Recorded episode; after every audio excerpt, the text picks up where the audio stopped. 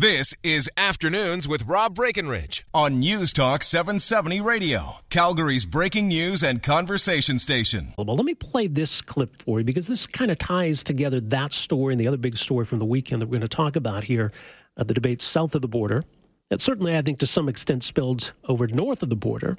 Uh, about President Trump and this executive order on refugees. This today, White House Press Secretary Sean Spicer. Start off by um, noting that the president got off the phone just a short time ago with Canadian Prime Minister Trudeau to discuss the vicious attack on a Quebec City mosque last night. The president offered his condolences as well as his thoughts and prayers to the victims and their family and to all Canadians. This is another senseless act of violence that cannot be tolerated.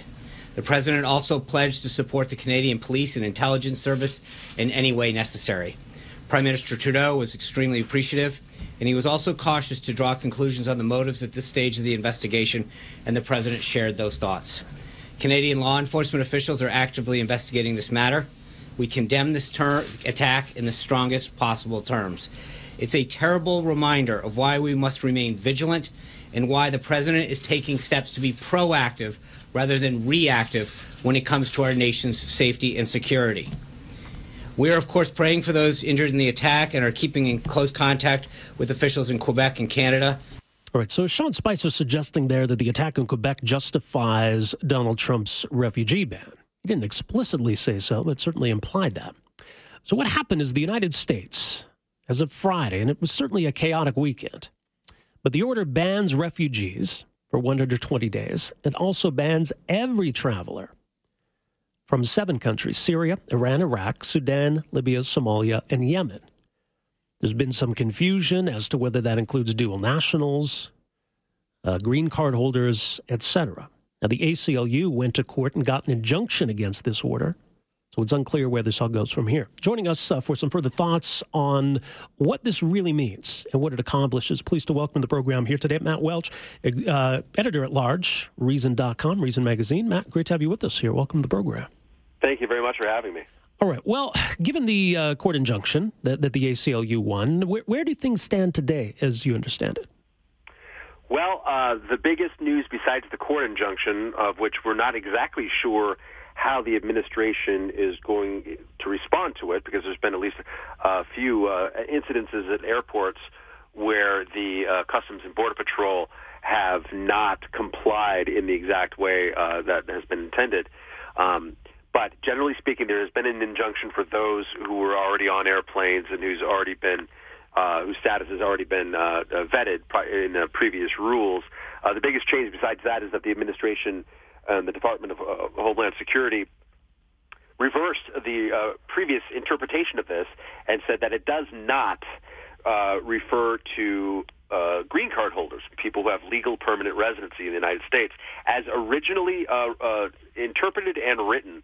The uh, Trump administration told over the objections of the Department of Homeland Security and other people, said yes, this will apply to people from those seven countries uh, who happen to have green cards here. So you've lived in America for four years, you have a 10-year green card, but you happen to be traveling to one of the seven countries where you're from originally, um, then you will be stranded. You won't be able to come to the airport. They have uh, changed that now so that the presumption is that they will come in.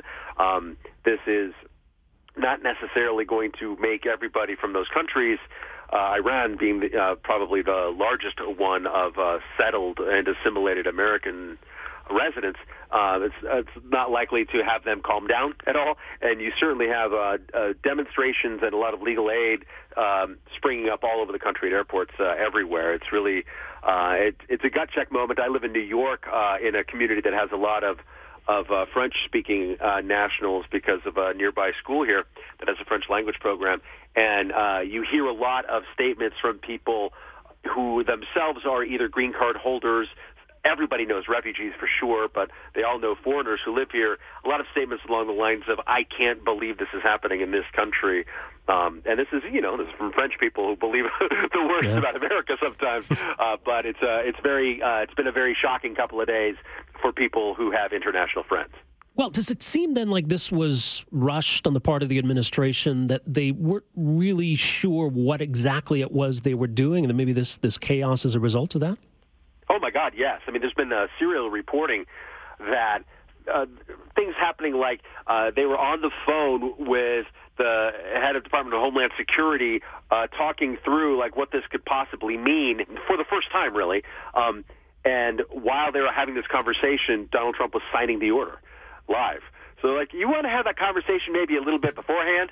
Um, this, uh, by uh, every account of lawyers I know who have looked at this document, uh, if any lawyer saw this, that lawyer should probably be disbarred for incompetence. It is so poorly written, and that's one reason why the ACLU and others are going to win uh, and have been winning these injunctions not necessarily just that the policy is uh, suspect, but the wording of it is insane. Uh, and and they're also trying to interpret this and, and kind of dodge back by saying, well, you know what, we're going to be there will be exceptions to this rule uh, that will be handled on a case-by-case basis, as their words, uh, the administration's words. Well, that calls into question kind of rule of law issues. Um, you know, uh, what rules do you live in? Is it arbitrary? Is it not? And uh, it really, uh, it's already, as you well know, um, uh, it, it can be pretty harrowing for people who are not U.S. citizens to cross into the border here. All it takes is a a border patrol agent who doesn't like the way you look or smell, and you get pulled into the dark room for questioning uh, for two, three hours. Well, uh, now instead of two or three, it could be you know 15 or 20, uh, and this is happening to kids and grandmas and these kind of things. So to ha- to add that extra element of uncertainty including to people who thought that they had followed all of the rules, uh, is uh, is something that uh, is making people pretty anxious now. Right now, all the people being affected by this are Muslims. It obviously doesn't include all Muslim countries. There are obviously Muslim countries that are exempt from this. So I suppose it's not an outright Muslim ban, but certainly Donald Trump promised a, a Muslim ban. How, how close to it is this? Well, um, so what we have to keep in mind is that this is an outright refugee ban, period. And this is actually getting underplayed in all the brouhaha. Um, the United States, since 1980, has taken in an average of a little more than 200 refugees per day uh, from all over the world. Uh, high points of 207,000 in a year in 1980, uh, low point uh, during the first Bush administration in the 20s but basically 200 a day from all over the world. That is stopped. That that window slammed shut on Friday and will not open until Memorial Day down here, the end of May. So that is an unprecedented move. If you're getting if you're the victim of genocide, if a hurricane has destroyed your entire country, whatever, uh, if you're a Christian being persecuted by Muslims or vice versa, you cannot come into this country for four months. Um, that's pretty amazing. Uh, so in addition to that, yes, uh, the seven countries that are targeted for a 90-day ban, not just of refugees, but of everybody who does not have a diplomatic passport, mind you, and also for people, um, I might add, who are dual nationals of countries, whether it's Canada or Mexico or, or uh, you know, all visa waiver countries. If you're a dual national, like a French uh, and Iranian citizen, you cannot come into America for the next 90 days. Period. Even if you left and fled the mullahs when you were two years old, uh, tough luck. You're a dual citizen. You can't come in. So all this is happening. Those seven 90-day countries are all, yes, majority Muslim countries. And the order itself, which is long and interesting, um, stresses that uh, from now on there's going to be even more of, an, uh, of a uh, prioritization of people who are religious minorities in the places that they're being persecuted. Now, we already have that prioritization. It is true. Um, it uh, emphasized this strongly, and Donald Trump, President Trump, in, in interviews with Christian Broadcast Network, himself emphasized the Christian um, uh, victims of, uh, of, persecution abroad in connection with this order. So did his spokesman, Sean Spicer. So it's clear that they want to elevate the cause of the Christian minority once the refugee process is restarted. So it gives it some of the flavor of, hey, look, this is tilting against Muslims. The other part is that Rudolph Giuliani, former New York mayor, uh, said on Fox on Friday that he helped write this order, and he wrote it at the behest of Donald Trump, who said to him something along the lines of, hey, look, I know I can't do a Muslim ban, but what can I do legally? So it has the whiff of a Muslim ban. It certainly is not a Muslim ban, and, and even the, the emphasis on religious minorities does not use the word Muslim or Christian in it, um, but it also, in, in its other language, talks a lot about how people who are coming into this country, we have to know that they have they cherish American values as opposed to, let's say, favoring honor killings, and it listed a few things that are more uh, prevalent or notorious among Muslim uh, communities and countries than they are among Christian or other sects out yeah. there. You know, here's the thing. I, I think most people agree that, that it's reasonable to vet refugees or vet anybody, I suppose, who's traveling to or passing through whether it be the United States or, or Canada. And maybe we, we do need to give priority to, to certain groups that, that are being persecuted. But Canada and the U.S., Matt, seem like we're in a unique position because unlike Europe, we don't really have these refugees showing up on our shores. Uh, these are people being resettled. These are people who spend, in many cases, years in these resettlement camps who go through all kinds of levels uh, of screening. Is, is a lot of this being overlooked in, in all of this, Vera? Yes, of course, uh, and deliberately so. President Trump on the campaign trail and almost every other Republican running once they saw him being successful doing this conflated the refugee crisis in Europe with uh, the refugee policies uh, in America. These things have very little in common except for the country of origin. And that's because uh, from Syria and from Afghanistan and other places, you can get to Europe pretty easily. You can go by land or by sea, and it's not a long voyage. It can be arduous and terrible, but it's uh, equivalent to Cuba or, uh, or, or Central America coming into the United States. You can just get here, uh, get there a lot quicker. So the average uh, uh, intake of these countries was much larger than the intake of Syrians here. We uh, uh, accepted a little less than 13,000 Syrians last year. That's it, um, uh, compared to uh, to you know uh, hundreds of thousands in uh, in Europe. And so they looked at that and said, "Oh my God, everyone is a military-aged male." Well, no, because you have to go through two years of vetting process. The majority of refugees that are accepted in this country are female. It's a slight majority, but they're female. They're not 19 or 23-year-old males uh, who are, you know, looking shifty towards the exits. So this conflation was very, very deliberate because they could sense that they could make some politics out of it, and indeed they have. Uh, and uh, and they also uh, consistently stressed a couple of things that are objectively untrue. One is that uh, Christians were e- effectively banned from uh, getting in through the refugee front door, which is not true. There's not many Christians to go on with, and there's a couple of cultural reasons why they don't end up in refugee camps in the Middle East, but it's not our own policies that have prevented that from getting there. And then the other thing that they continue to say is that we don't know who any of these people are. There's no screening. That's just a complete uh, mischaracterization of the process. There are areas in which that process can and should be improved for sure, but to characterize it as just kind of some blank check coming in is uh, objectively false. And because they uh, uh, campaigned on that falseness, they're now governing on the same types of falseness uh, in the way that they applied this order. Uh, so it's uh, it's not a, a very happy day for people who have been working, um, you know, uh, sort of diligently on, in this area for decades, uh, and, and creating a system which has flaws, to be sure, but is not just uh, the chaos that it was portrayed to be. Matt, what about the argument that the Obama administration wasn't much better, that they didn't really admit all that many Syrian refugees? There was a period, I think, in 2013 where they froze, uh, that, where they stopped processing Iraqi refugee applications for, for a period of six months.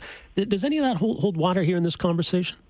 A couple of things about that. The, uh, the six-month uh, Iraqi thing was not uh, uh, uh, stopping um, every single month during that period, which came uh, about after there were uh, some Iraqis in uh, Kentucky, I believe it was, who were uh, caught uh, plotting a, a terrorist attack. So they slowed down the process. We admitted 6,000 refugees in 2011 uh, compared to let's say 18,000 the year before and and uh, and five digits the year afterward. So it was a slowdown. It wasn't a, it wasn't a stop, and it was only to refugees, and it was for a reason.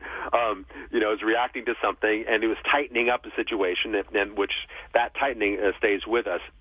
That's much different than saying every human being from a country can't come here from 90 days, let alone that every refugee on the planet cannot come here for four months. So it's a little bit apples to oranges. The part about the Obama administration not accepting enough refugees, I totally agree. Uh, it's been a stain on the conscience for a, a long time now. One part of that is, however, just because of the slowness of the refugee admission process. The real humanitarian crisis in Syria, the civil war, really started taking root in 2011. Well, the admission process, which people have been criticizing as being, you know, no process at all, it's not screening, it takes two years. So it takes a while for these populations to kind of build up. And it was one of the reasons why President Obama had uh, increased the target number of uh, refugees overall, because we have more refugees in the world than we did five, six years ago, and also refugees from Syria. So he had bumped the number up to 110,000 uh, as the target refugee number, uh, as opposed to the 85 or so that we took in last year. Um, Trump, in his order here, has said, no, the number that we're going to be doing from now on is 50 thousand. Uh, so that's a pretty sharp, uh, I would say, even radical reduction from the, the recent past, even if it is higher than some of the years worth of refugees that we took during the presidency of George W. Bush. Uh, and Matt, just in closing here, so if, if, this is all meant to be temporary, what's the likelihood that in four months from now, uh, the president's going to say, "Hey, turns out everything's fine, and we're going to drop all of this"? Where, where, where, does this go, long run? I don't think that's likely. Um, I think that he campaigned uh, and uh, and made promises to the American public. I don't believe it when I'm you know I'm a libertarian, so I'm a little bit more skeptical about government claims. But whenever a government uh, uh, tightens down on something and calls it temporary, you kind of reach for your wallet. These things tend to last longer than you expect. And the wording of the rules are we will revisit all this process and then on a case by case basis certify different countries and different populations as being a okay. So it's I, I really really doubt that at the end of first the three month period and then second the four month period, all the lights are going to go back on in the same way. I've got to think that it's going to be different. And if they're actually doing a good job of figuring out uh, which processes work and which ones don't, it'll take longer to implement that. But uh, just based on Trump's own uh, presidential record here on day nine or whatever it is, it seems unlikely to me that suddenly all is going to be like it was uh, before, uh, you know, uh, four months from now. All right. Well, uh, much more at Reason.com. Matt, thanks so much for this. Really appreciate it. Thank you. Appreciate it. All right, take care. Matt Welch, uh, editor at large, Reason.com, Reason Magazine. So uh, his piece, uh, you can read it at Reason.com on what this order does, what it doesn't do, and what impact it's likely to have. Is this going to make the United States any safer? What kind of policy are they going to come out with on the other end of this? And what about those who are fleeing these situations? Do countries like Canada and the U.S. have an obligation to take in uh, Syrian refugees? And there have been a lot of stories about, for example, uh, in Iraq, people in Iraq who worked with the Americans, who have helped the Americans, who are now banned from coming to the United States. I mean, is that a fair response? All right, 403 974 8255. Your thoughts when we come back here. Stay with us. Afternoons with Rob Breckenridge, starting at 1230 on News Talk 770 Calgary.